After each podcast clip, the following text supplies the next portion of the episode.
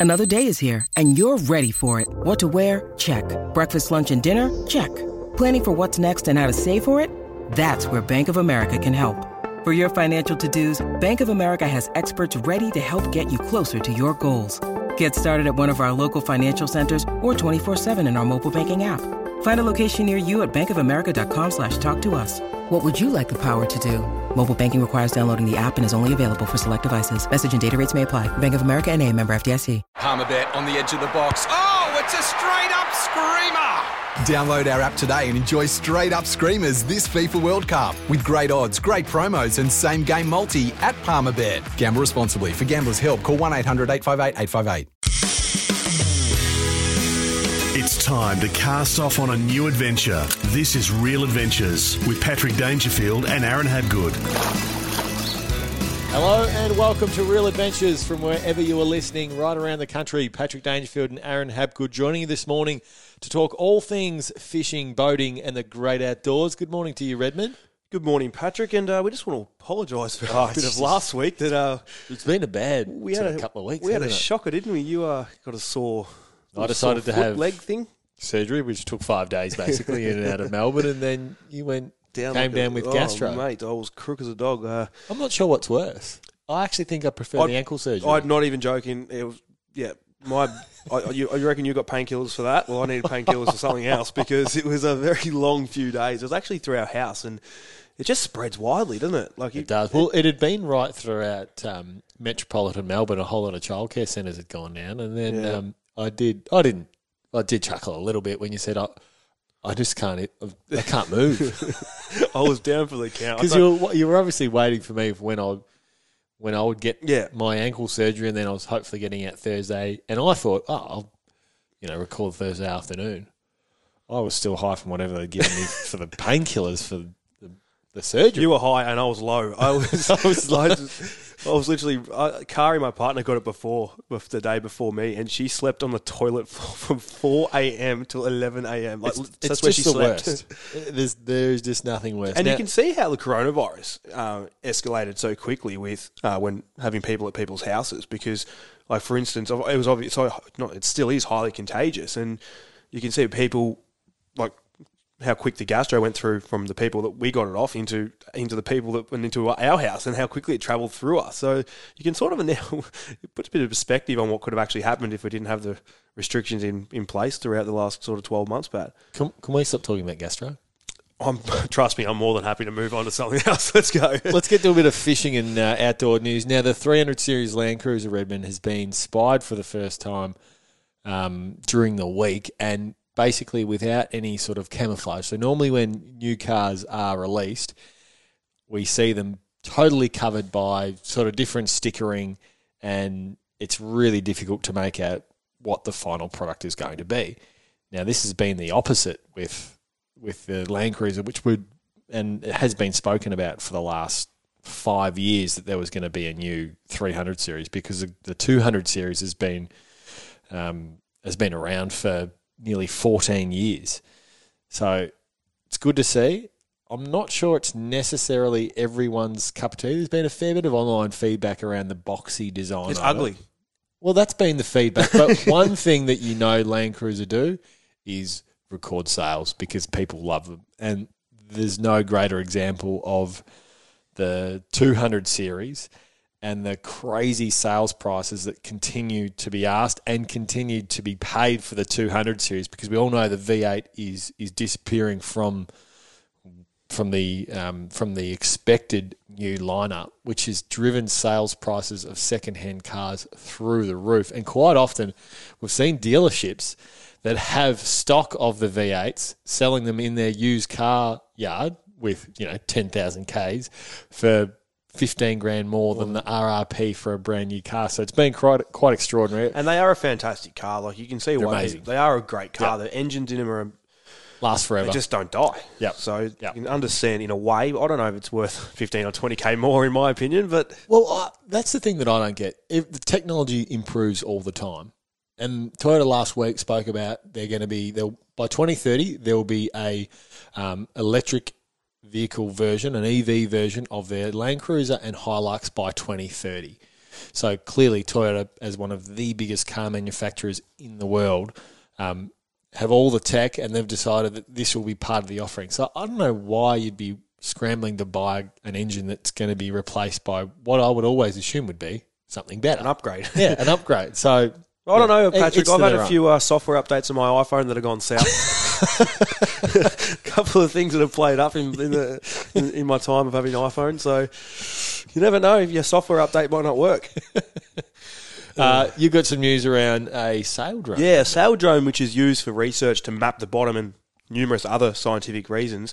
Uh, this, in particular, one was actually sent out to research krill numbers using advanced sounding equipment. Probably just not your standard Garmin that you and I have, or the average punter has in their boat, Patrick. Maybe a little bit more on top of that.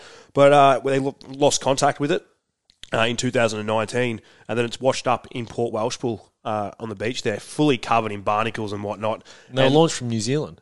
they were. They were launched from New Zealand. So three years later, it's found washed up. Yep, and they're 450 kilo and seven meters in length. So that there is pretty fascinating. You never know what you're ever going to come across in the ocean, do you? Like w- when you're traveling, you're traveling up the New South Wales coast chasing marlin, you never know what you're going to see, whether it's sea life or if it's going to be a sail drone wash up on a beach. Speaking of not knowing what you're going to find, a 271 kilo bluefin tuna hmm. off Coffs Harbour, caught by longliners. Extraordinary find, extraordinary catch. Well, I actually had this in to talk about last week, but we weren't here last week because we're, we're bringing the late news at the moment. San- Sandra Sully with the late news. There's been a 271 kilo bluefin tuna caught off Coffs Harbour. it's uh, fascinating to see because it's not just a blue, a, a standard bluefin tuna for uh, here in Australia. Bottom of southern bluefin tuna basically travel. Uh, they say they spawn in Java and they, they travel around the bottom parts of. Um, uh, sorry, bottom parts of or Western Australia, right down Yep. to through South Australia into where we are in here in Victoria, then right up to They talk uh, about the New South Wales well. coast. Yeah, and they around, all breeding around there as well. One species that we don't encounter is this tuna here. It's a northern uh, Pacific bluefin tuna. So the northern tunas, if you watch Wicked Tuna, I was going to say these are the ones that are like monstrous. seven thousand dollars a fish or something. Yeah, massive, massive money, and they um they they this fish here is just not common. I don't know. I'd, I'd have to check. I don't think there's if there has, there's not many ever caught in Australia ever. Yeah. So this is like a f- uh, first. So it's fascinating to see our ocean currents doing some really funny things. Uh, and people will say, "Oh, things are changing and whatnot." I don't know if it is. The lock, the longliners, uh, the longliners have caught this, and they've been longlining for a lot of years. So it's not. Like, Yeah. It's just a rare catch. It's a rare I would catch. say. So Yeah. Yep. and to be so big, how big was it? Two hundred and seventy odd. wasn't it? 271 270 kilos. kilos. So that's a big, big fish. So uh, Northern Pacific, it is different to our southern, and our southern bluefin tuna don't grow that big as such. So you think about how many barrel bluefin tuna will get caught each year, which not a stupid amount of number, but there's enough to know a lot of data. And like my biggest is 152 kilo. Yeah, and, which is a monster. and that's a big fish. I think the biggest is up with 170 kilo, and that's one every five years. So so adding adding another hundred kilos on top of that, that is a that's another fish. That's a monster of the deep. It is, and it's going to pull some line if you get on a rod. Uh, speaking of tuna, Pat, the yellowfin tuna, it's great to see. This time, uh, well, I don't think it was this time last year because we're well and truly in the lockdown, but the year before, uh, the yellowfin fished very, very, very good. Yep. And it, it, there's some seriously good signs of these yellowfin that are going to get better and better. And with, with the yellowfin, it's obviously uh, current related, so you can look at your rip charts and use that to determine where the fish are going to be. But they are pretty big fish. They're up to that 80 kilo mark. They'll be odd bigger and a few smaller, but they're they're hard to harder to catch. So they they they're a lot of the time they're on sauries, and when they're chasing sauries, they're jumping out of the water, and that's that you'll see the tuna. You you probably saw photos on social media during the week of tuna breaching out of the water, meter out of the water, chasing these sauries. And how how I would like to target them if up there is you control your lures and you're going to have no dramas trolling your lures. But what I'd be trying to do is get in front of the school finch and uh, Patrick taking a little photo, cheeky video there. Get in front of the school of fish and get a popper, Pat, a popper, a GT popper. So um, if you can get, sorry, I just said a GT popper. They actually are used for GTs, Pat. But if you can get a popper or a hard body in front of these fish and create a big splash with that popper, use the cup of it, and that there is going to uh, oh, and stick baits. Stick baits work really well too, and you're going to have your best chance, I think, in getting a few yellowfin tuna for the day. But one thing happens in New South Wales, and this does not happen uh, on the bluefin down here in Victoria, and it happens in New South Wales in the bluefin run as well. And I admit there are different ways of these way these fish feed. And what they do is when you find the tuna, you want to keep the tuna there. So quite often on the radio, you'll hear the chat. It'll be like they'll say numbers. It'll be 38, 40 or 144, 22, whatever it is, their middle numbers. They'll actually tell you where the fish are because the more boats that come, more easy way to easier to locate the mass school and they can then cube the bluefin into the water and keep them under your boat. And you can have 25, 30 boats all in the space of a 50 metre footy arc, all in there throwing cubes of uh, pillies in Pilchards, and catching the bluefin. Where down here, it doesn't work like that. It's more of a secret such. Get your bluefin because if other boats come, you don't here, catch you- them. You're, you're throwing things at other boats to keep them away. You're, throwing, your- pilchards at them. Go Get away. so it's a different fishery. You want to fish? No, no, we're just on the bottom, mate. It's um, the bottom's moving slow. Oh Jesus! Swordfish. The um yeah, oh, swordfish. This is going to be we're going to see uh, the swordfish captures as well as the barrel bluefins out of Portland, which are fishing really well. well. They're starting to get better, and we we spoke about it a few weeks ago. It's only a matter of days before people go down there and actually do it. Yep. and they've started to do it. Not a heap of fish there yet. Uh, we just had that full moon go by, which could have played a role in that as it does. But in the next couple of weeks, it's going to be consistent. But the swordfish, a lot of people are going to be utilising the days, these autumn days that we had. I think it was Wednesday, Thursday, Friday, even into Saturday, 20 degrees weather, and you've got still it, the high pressure system sitting on top of us, and there's just no wind, no wind at all. And the reason I'm talking about this for is because the swordfish are so far out. I was going to say, for you, where do you think the best place in Australia, or not necessarily best, but the easiest place to to try and target them? Because it's one thing to catch, it's another thing to go fish, but it's another thing to fish 80 kilometres offshore, particularly when you're when you're fishing in a trailer boat. Yep. And you and you're driving up and around the country, whether it's New South Wales, Victoria, where have you. It's it's different when you're chasing fish in, in seriously deep water. I I don't. I don't think there's an easy option for them. Uh, hence why they're not really uh, caught all year round. They might Or be fished for all year round. They're not Yep. fished. They're not fished hard. Like if you go in Port Phillip Bay tomorrow, I guarantee you there'll be 250 boats chasing whiting in just in Port Phillip Bay. Yep. You go on the swords. You need the weather to be right.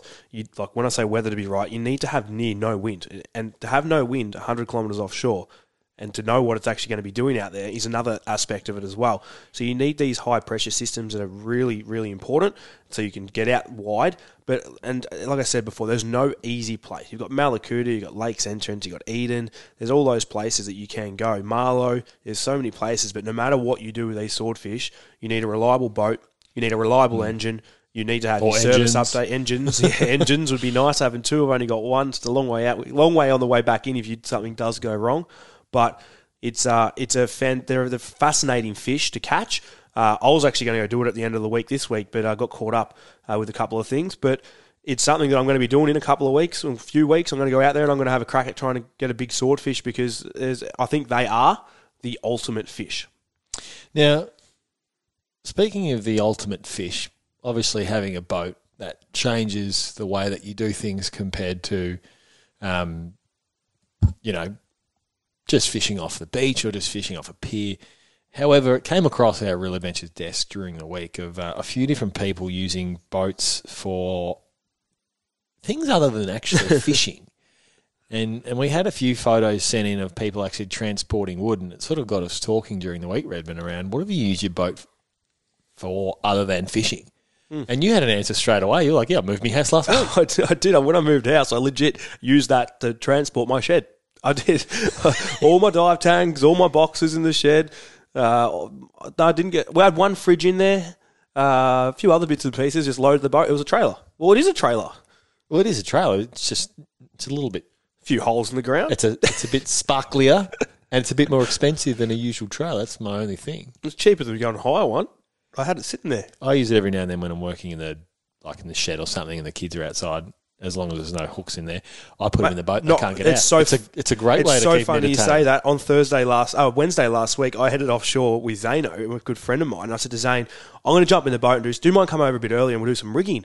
And because I couldn't rig because I had the kid, and he, I said to, I chucked. I go, hold on a minute. He can't get out of the boat. Meanwhile, I turn my back and I got my little door at the back. He's hanging over the back because he dropped his little sultanas down the back. He's over that back trying to get himself over the back of the thing, trying to get over this door. So I had to actually put a thing to stop him from getting to the door. Little lock on the transom door. He thought it was funny. He had this sultana container and he just dropped it over. I'd go get it. He'd go back there, drop it back over, and I'd get it. Like it went for bloody twenty. mi- I got all my rigs done. We've got a massive show, of Real Adventures, coming your way. Now, your weekend fishing will be straight post the break. I promise you that, along with the social club, uh, all aboard, all our usual segments. This is Real Adventures. You're listening to Real Adventures with Patrick Dangerfield and Aaron Habgood. Listening to Real Adventures. Your weekend fishing, Redmond. It's been a pretty solid one for you. You've caught some great fish right throughout the week, and one of the biggest pike I have just about ever seen. Yeah, it's, uh, that pike was enormous. I uh, caught it for a meter, and it was ninety eight. I think it was. You weren't obviously fishing for giant pike. Not were giant. I was targeting pike. I was trying to get bait for the gummy session. Yep. And I have caught a fair few big ones, but not that big. But I So why do you like pike, pike as a bait? Because obviously you often talk about parrotfish being a really good bait. Obviously Australian salmon. Um, Yep. why change it up, or is it just it's what you felt like doing Accessibility at the time? Accessibility. It's just I could get it. So what I mean by that is I had a couple of salmon in the freezer. I had a couple of yakkers in the freezer, but I wanted it fresh on the day for gummies. Uh, I always say frozen bait will work, and it does work. But I just come out the back of Barwon Heads there, and there's some reefs there, and I just trawled some laser, just these little atomic laser, um, little metal lures. Yep. And I just trawled them at about three, three, two to three knots, quite slow. Uh, and I just trawl around the back of the reef, and I pick up hundreds of pike. If you can catch as many as you want, I think it's ten per person. I think we caught about five or six for bait just for the evening. And the reason I don't like freezing them, they do hold pretty well in the freezer, but they're so accessible that I don't need to do that. So Yeah, I- I'm yeah. confident each time that I go out that I can pick off three, four, five, six of them in 10, 15 minutes. Yeah. So it doesn't take long to get them, as long as you can, as quick as you can catch them, sort of thing. Uh, When you're out there, they are oily bait. They hold well, and they uh, the the gummies just really, really like them. Holding well, you mean the actual flesh itself once you hook it up holds well. Yeah, it doesn't fall apart. Uh, so you can actually run fillet baits on them in the ocean and get away with it. And you know that I don't like to do that, but salmon tends to get eaten quite quick because it is so bloody. Where pike's more of your oily bait. Yep. Uh, it works. It, it's well, the biggest gummy I've ever caught come on a pike chunk. So that there says it all. So the, it's a, it's a really good bait. Like you said before, though, wrasse. I caught my rats off the bottom. I also caught a lot of uh, yakkers too. I had my burley going on the surface. I caught a heap of fresh yakkers. And it's funny you say that. Out of all that fresh bait, I got it on the frozen salmon. I landed I landed two school sharks during the week. Uh, oh, this session, and it was beautiful night. It was on Wednesday night, and I headed out, and I was just in close. I was only in about eighteen meters of water off the sort of down towards Torquay, and anchored up nice and shallow, and bridled the boat up. So what I mean by that, bridled the boat to favour. I had a southwest wind with the tide going out, so the tide was trying to push towards Lorne Way, and uh, I had to bridle the boat. So jumped up the front, hooked the bridle on, got my angle right. Because what the what the reason I talk about this is uh, because if I had a sat just on anchor, the natural wind and the ocean doesn't have a lot of tide, I oar around, and your lines will drag back and forward and you a lot of slack line. But the biggest problem is is snags. So you because you're on fishing reef, you think about it, if you were to throw, say for instance, you got a heap of rocks outside and you were to cast your line out and just start dragging it, at some point it's going to get stuck. Yep. So it's the same thing as when you're fishing. So I want to stop that from happening. So I bridle up so it stops the swing of the boat. I sit side onto it. But one problem of having a bridle on the side of your tide is that you've also then got to be able to get that fish in without getting wrapped around your bridle and your anchor Yeah, because you are yep. side on. Traditionally, that'd be the back of your boat as such. So we actually had the, the second school shark scream underneath the bridle and the anchor straight up the front of the boat, and I got Zane to go up through the cabin, and I passed him my rod up to the front. And then it come back, and it actually went that far. It went over the top of the anchor, which is a bit of a screws with your head a bit because you're like, is it under? Is it over? And you're trying to Yeah, quickly work yep. it out. So come over the top of it and come to the side. But what I did was straight away, as soon as that fish went up there, I undid the bridle and threw it in the water. So I went back to my natural position. So I knew exactly where the anchor was and I had less rope in the water. And I didn't just throw the bridle rope in the water. I let us fall back to it and then I pulled the bridle as tight as I could without pulling the boat around and just tied to the side of the boat so it was out of the water. And then we landed that fish. We didn't panic, but it works really well bridling up in the ocean and also for snapper in the bay if you want to favour one side rather than sit just uh, sit with your oaring around. It does stop you from swinging. So bridling is a terrific way to uh, help assist your fishing. If you want a little bit more information on bridling, make sure you head to saltguide.com.au. Aaron's done videos right throughout how to do it and why it's so beneficial, as he's just spoken to now. Uh, you got on the sh- school sharks. Yep. They're a beautiful eating fish. So much cleaner than gummy shark. Yeah, Yep. And I loaded you up with some fillets too during the weekend. I'm, I don't think you've eaten it yet, but when you do, let me know what you think because it, I find that they're cleaner because uh, I, I believe when I've cleaned them, I've had couta in them, I've had pinkies in them, I've had octopus in them, I've had squid in them. Not often do I get that Crabs. crabs and yeah, feeding on the bottom yeah, of the. Yep. Which yep. gen, which feeding?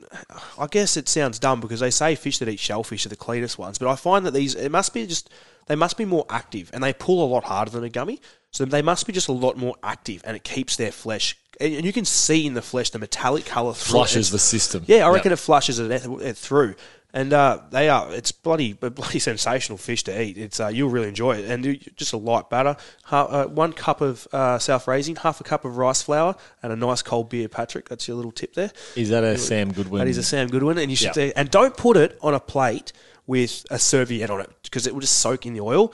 Get a baking tray and sit it. This is my tip: get a baking tray and sit it above a tray so that it doesn't so sit in the Doesn't fat. pool in it. Yeah, Yep. and it crash and it cr- uh, crisps up so nice, and you bite it, and it's ten times better than a fish and chip piece.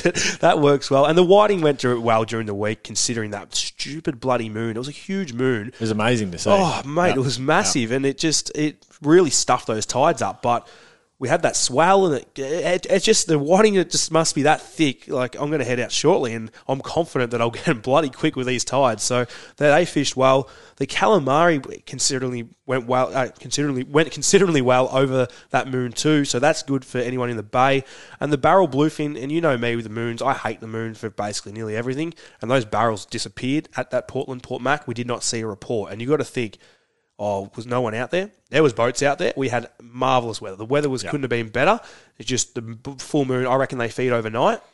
So let's see what happens this week, and we'll report again on Saturday with uh, what's to come with the, on the barrel side of it. That's your week in fishing. It's time for the social club where we take your questions from social media. If you've got a question for Aaron or I, make sure you shoot it in for your chance to win a real brand fishing top and hat. We're giving away one every single week uh, throughout the next month. Maybe, maybe, maybe two months, Redmond. We might just keep pumping them out. Um, first question is from William Red. You got onto some amazing school sharks during the week. Any secrets to not getting bitten off by a school shark? So quite often when you know you talk about shark fishing, Redmond, you have traces. Obviously, there's the balance between fish can sometimes see a trace versus when you fish for gummy, gummy sharks, you're more likely to use a higher grade mono rather than needing to use traces. What do you use for school sharks? Well, this is how good I am as a fisherman. I went out there to catch gummy sharks. uh, no, it's uh, it's school sharks. So what? Down here, school sharks aren't prolific, so they're not an easy species to catch. And quite often, when you Or an them, easy species to say, I'm going to go spend target them, four hours on school sharks. you can't just do that. And you, you can because I did it during the week. Did you see? no, it's uh, so Portland and um, Port MacDonnell and the likes. There's so many more school sharks in those deeper waters. That's Seventy meters. They love fishing out there, and they get some beautiful school sharks on those reefs. But so when you go out there, you be mindful that you will get school sharks. Where here, I don't go out there going. I'm going to get a school shark today. I might get a school shark. I might get them five times in a row. Then I might not get them for another 50 days. Yep. So like it's not something that you get every day out here. I set up on one of the reefs. I get gummies, and I set up there, and I was fishing the exact same way. So I was running 80 pound leader, uh, which traditionally gets bit off quite a lot on the school sharks. Yeah. But it's about uh, setting the hooks properly and using the right hooks. Now, the reason I'm not going to go chase a school shark and put down a wire trace because quite often you're probably not going to hook it on a wire trace. They've got real sensitive nose. They will pick up that wire, I would say. Where your bronzies, even some sharks at times like threshers, they don't like wire trace either. They can they like they don't like it. They, they're Yep. not a ferocious shark as such. So where the mako comes in and smashes it and screams off, they don't think threshers more and school, yeah, a Yeah. bit more picky. So how you want to hook your schoolies is number one is circle hooks. Running, I run seven O's. Uh, you can run eight O gamma gatsu, Gamakatsu circles, and they are by far. I'd have to say the seven O Gamakatsu circle next to the worm hook are my two favourite hooks. Yeah. I catch a lot of fish on these hooks, and I've never they never break on me. And if, if you do get one that's going to break, quite often it's you think about it. If I put a hook in a vice and pushed it sideways, it's going to break like on side to side. It's going to crunch. So if a fish crunches it, they've got quite strong mouth. That's the only way you're ever going to break these. They don't break. They just they're an unbelievable hook. And the reason that I mean the reason I say setting your hooks properly is you got to, a lot of people uh, tend to strike. And you're one of these people. You love your striking, you're active fishing, and I can see why. Because when a rod goes, your natural instinct is just to go bang and rip it, and you want to let them pick the bait up in the rod holder. And you'll see during the week. And I um, noticed that on your social media. Yeah. You really let it run. I just sat in the seat going, Zane, there's something on that rod. Yep. Like, and it really like we're talking five, six seconds that it was going for. if I was fishing by myself, I would have let that run the whole time. Why I? Why I cleared all the other rods. I went and did my bridle, and then got my net out, and then I would have picked that rod up. As long as the line was pulling out. Yep. If they stops pulling out, I quickly run to the rod, get the tension back on. Yep. But just, you've got to let them hook up themselves with the circles and just let them go. Just let them go and wind, and that's the best way. And the circles, what they do is they roll into the side, so they don't gut. So a J hook would tend to hook a fish in its gut as such, Yep. and it's far better for the fish or the Yep. shark. And also the chance of getting bit off. If you got your hook in the side of the jaw, the chances of that line, other than when it turns rubbing through the mouth, is so much is, is half, probably more than halved than having a J hook where it's hooked somewhere in its actual mouth because the line has to go through its teeth then. And the teeth are like needles. They, I actually took a jaw out for Zane of one of them. Zane, Zane collecting the jaws when we keep them, and he goes, "Oh, can I keep a school shark jaw?" I was like, "Oh, yeah, if you want one." And I cut it out, and it's amazing of how sharp they are. Needle, they are so razor sharp. Another thing with them too is uh, your leader length because they are. I- hope that the schoolies, when I do get them, they take the straight up and down rigs. And we, we've spoken about this numerous times. My rigs, it's got a short leader. It's a paternoster rig, and it's got a short leader with double the line because you loop it actually over the hook itself. So that also assists with not actually going through the eighty pound leader. So that there is basically how to let a schoolie. Our next question. No, we've run out of time, Redmond. Oh, I've taken too much time. You've taken too much time. So Into depth though. that that wraps up the social club. If you've got a question for Aaron or I, send it in to us. Uh, and if it features and we award you our Real Brand prize of the week, you'll get yourself a Real Brand fishing shirt and hat. And this week it goes to Will. So send us a direct message, Will, and we'll send it out to you straight away. Plenty more Real Adventures after the break. All aboard for Dometic. Everything you need for adventures, big or small. Mobile living made easy. Dometic.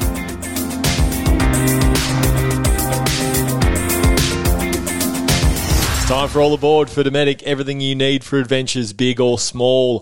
Dometic Mobile Living made easy. Our special guest this morning is Josh Hammersley. He's not only a phenomenal fisherman, Redmond, but he's also um, involved with the Jailhouse Grill in Lonnie, beautiful Launceston, a beautiful part of the world.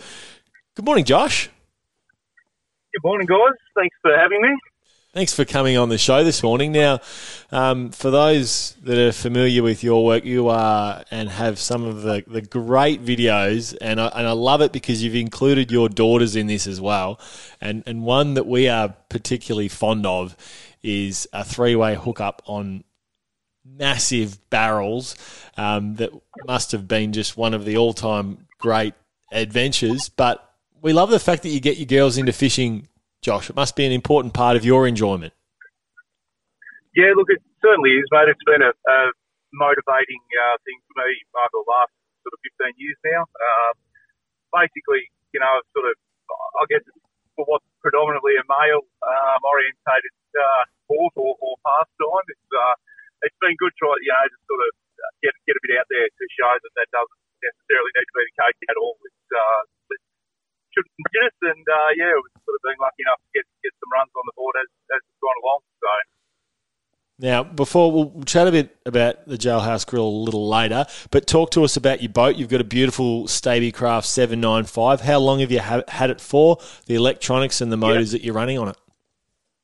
Yeah, no worries. Uh, yeah, look, so I've had it for just on seven years now. Um, and yeah, as you mentioned, uh, we've got a, a steakhouse here in Launceston. Um, fortunately, uh, yeah, being able to spend a bit of time on the water with my family means I've been able to do quite a bit of it. So in the past seven years, I think put something like you know five and a half thousand hours on it. So it's yeah, quite uh, quite a lot for rec- recreational usage. But uh, yeah, it's yeah, great thing. Uh, Swing 150 Suzuki outboards, and yeah, pretty much checked out the, the Simrad gear. So uh, yeah, thoroughly in, enjoyed every one of those hours, mate. To be honest, so let's uh, let's uh, talk a little bit before we talk about the three way hookup uh, from last week, Pat. Well, a couple of weeks ago, sorry.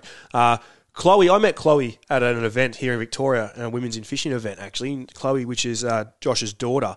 How old's Chloe now, actually, Josh? Uh, close 20 now. Oh. So, yeah, it's uh, time flies. Well- flown, but uh, Chloe's caught some magnificent fish, and uh, she, I think, uh, at the same age as what uh, Molly is now, who landed was part of that three way hookup pat a few weeks ago. Chloe also years ago landed a barrel bluefin tuna as well.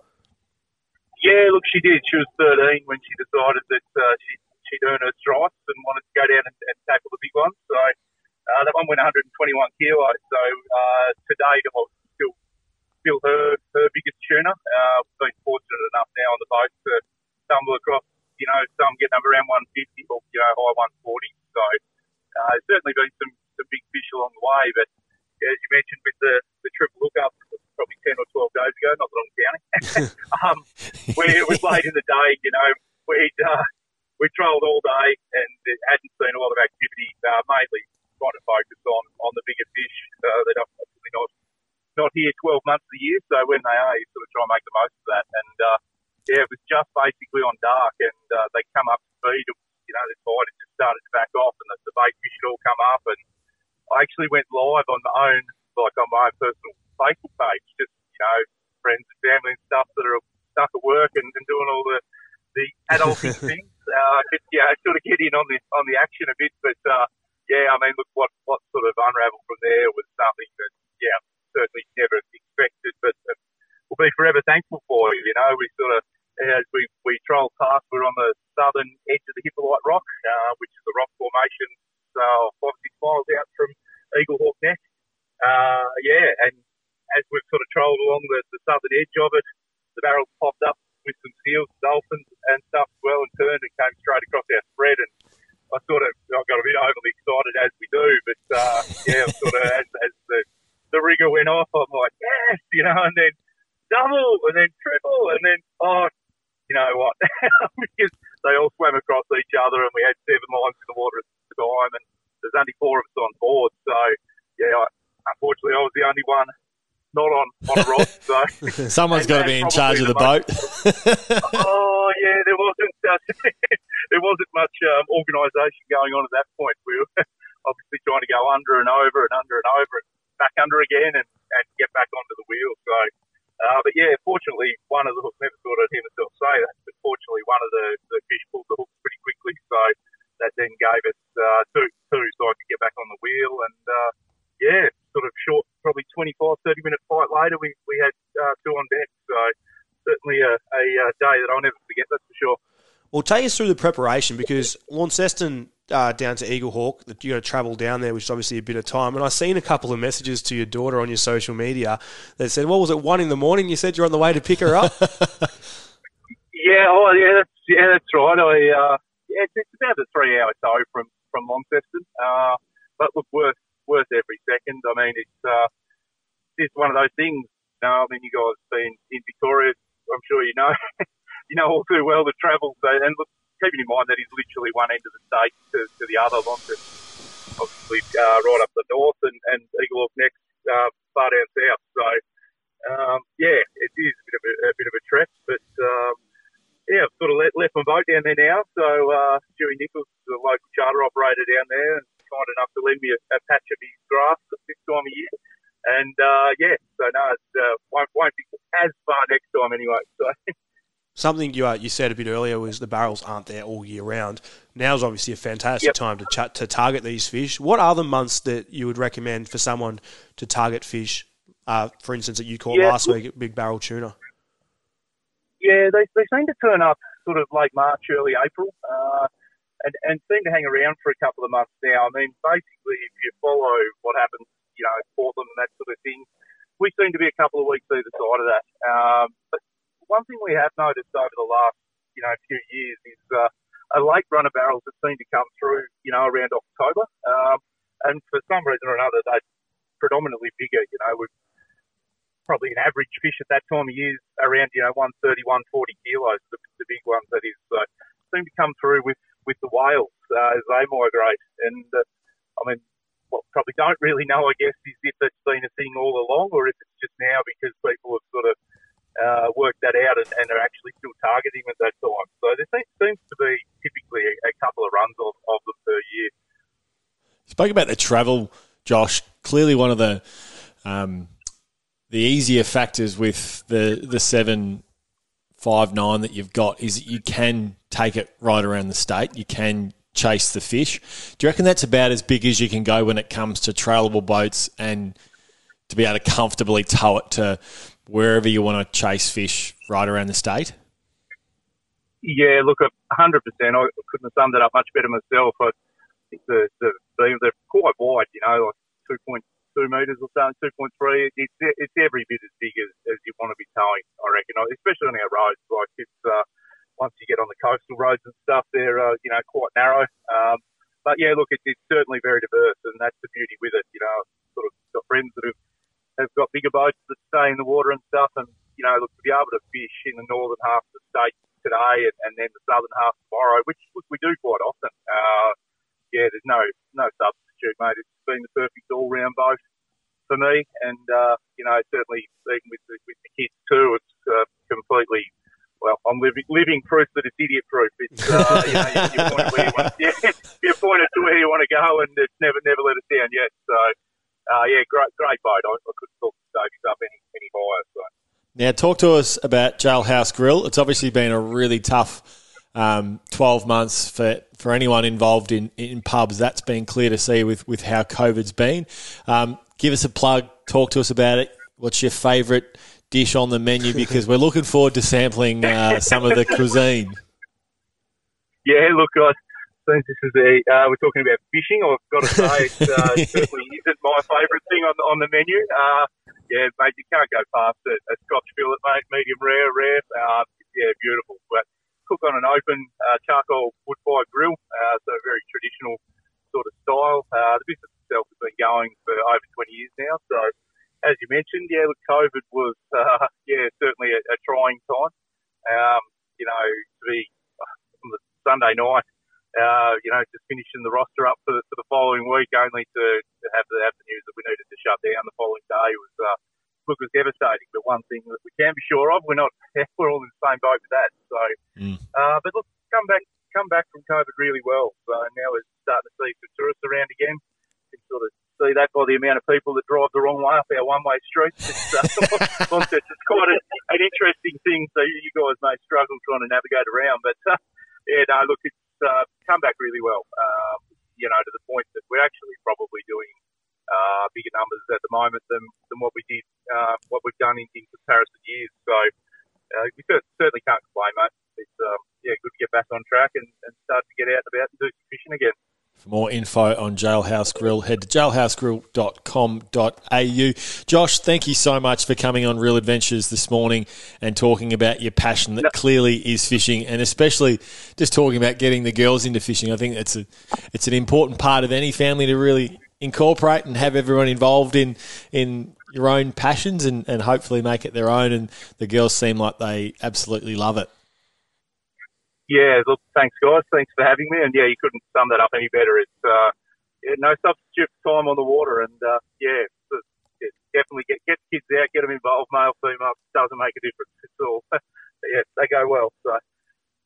Well, Redmond, we've got food set, we've got uh, a boat and a skipper set. So accommodation, the boat's big uh, enough. we're ready to go. We'll see you. In a, we'll see you in a couple of months' time, Josh. No worries, guys. I look forward to it. Thanks for the call. Thanks, mate. Reds Review for Club Marine. Insure your boat with Club Marine, Australia's leading provider of boat insurance. Call and ask for a PDS to see if this insurance is right for you. Time for Reds Review. Now, if you don't like, I guess, looking after your catch, then don't uh, listen to this because it might come across a bit on the aggressive side, but it's something that you need. Uh, and it's a it's a bat, it's a fish bat in your boat. Yeah. and it looks helps look after your fish. Now, what I mean by that is you can get a Wilson aluminium 18 inch fish bat from Anaconda for thirty dollars. And this is not brutal. This is the most humane way in order to dispatch Yep. the fish. It's far better than just letting it Slowly die on the ground. slide. Uh, exactly right. Um, starve of of oxygen um, on the ground. Yep. Well, I know, but I'd much rather be knocked out if I was put in that situation, to tell you the honest truth. And a fish bat, you need a fish bat because it works extremely well for the tuna. I use it on the tuna, knock them to stop them from. Every time they go bang, bang, bang, bang, bang on the ground, what they do is they're bruising themselves, they're damaging themselves, they're bleeding. So as soon as the fish comes in, you give it a knock as quick as you can, get your photo, then you, you do you look after your fish, you, you spike it, you bleed it, and whatnot. All the time that gut it. bronze whaler destroyed my Yeah. um, Your old North the mate. inside of my boat. which you might need a bigger bat for that. But uh, during the uh, during the week, obviously, I landed some beautiful. you need a sharks. You need a Gray-Nicolls for that. Not a great Nichols. I don't play cricket anymore. That might venture that might venture into the boat. But uh, I had caught those beautiful school sharks during the week, and the first thing that I did is you net them coming into the boat. I usually have a bit of a film of it coming into the boat, and then straight away get it out of the net as quick as you can, or even in the net. Yep. You give it a knock on the head to knock it out so you can deal with it and start to bleed it. So, Red's review this week is the Wilson Aluminium Fish Bat. They're about $30 from Anaconda, and I'm sure you'll find uh, find something along the lines at another store uh, to help you out so you can look after your fish properly. That was Red's review for Club Marine. Need insurance for your boat or jet ski? Get a quote from Club Marine, Australia's leading provider of boat insurance. Call or search Club Marine to find out more. Ask for a PDS to see if this insurance is right for you. You're listening to Real Adventures with Patrick Dangerfield and Aaron Hadgood. Welcome back to Real Adventures. It's time for Red's tip. One of the most important things, Patrick, to catch fish is getting your anchoring correct. You need to get your anchoring into positions, uh, whether it's on the edge of a reef or whether it's uh, in front of a sand hole for a whiting or whatever it is. There's no point just throwing your anchor in and just hoping for the best. Well, so often people just drift because either they're too nervous to anchor, Yep. they can't be bothered to anchor, Or they don't have a winch. or every time they do anchor, they end up 400 metres away from where they're actually hoping to fish and they just end up wasting their time. So basically, I'm going to today take you through exactly how to end up on the, in in the right spot. Now, there's two examples today. First one is at Queenscliff. So what I mean by that is tidal waters. We'll talk about tidal water. So, for instance, the tide's going out. It's running north to south as such. You're going to come in and approach this with a no- from a south to north. So you're moving from the south to the north. You approach it, and what you do is you, as you're dropping the anchor, you actually get the boat moving.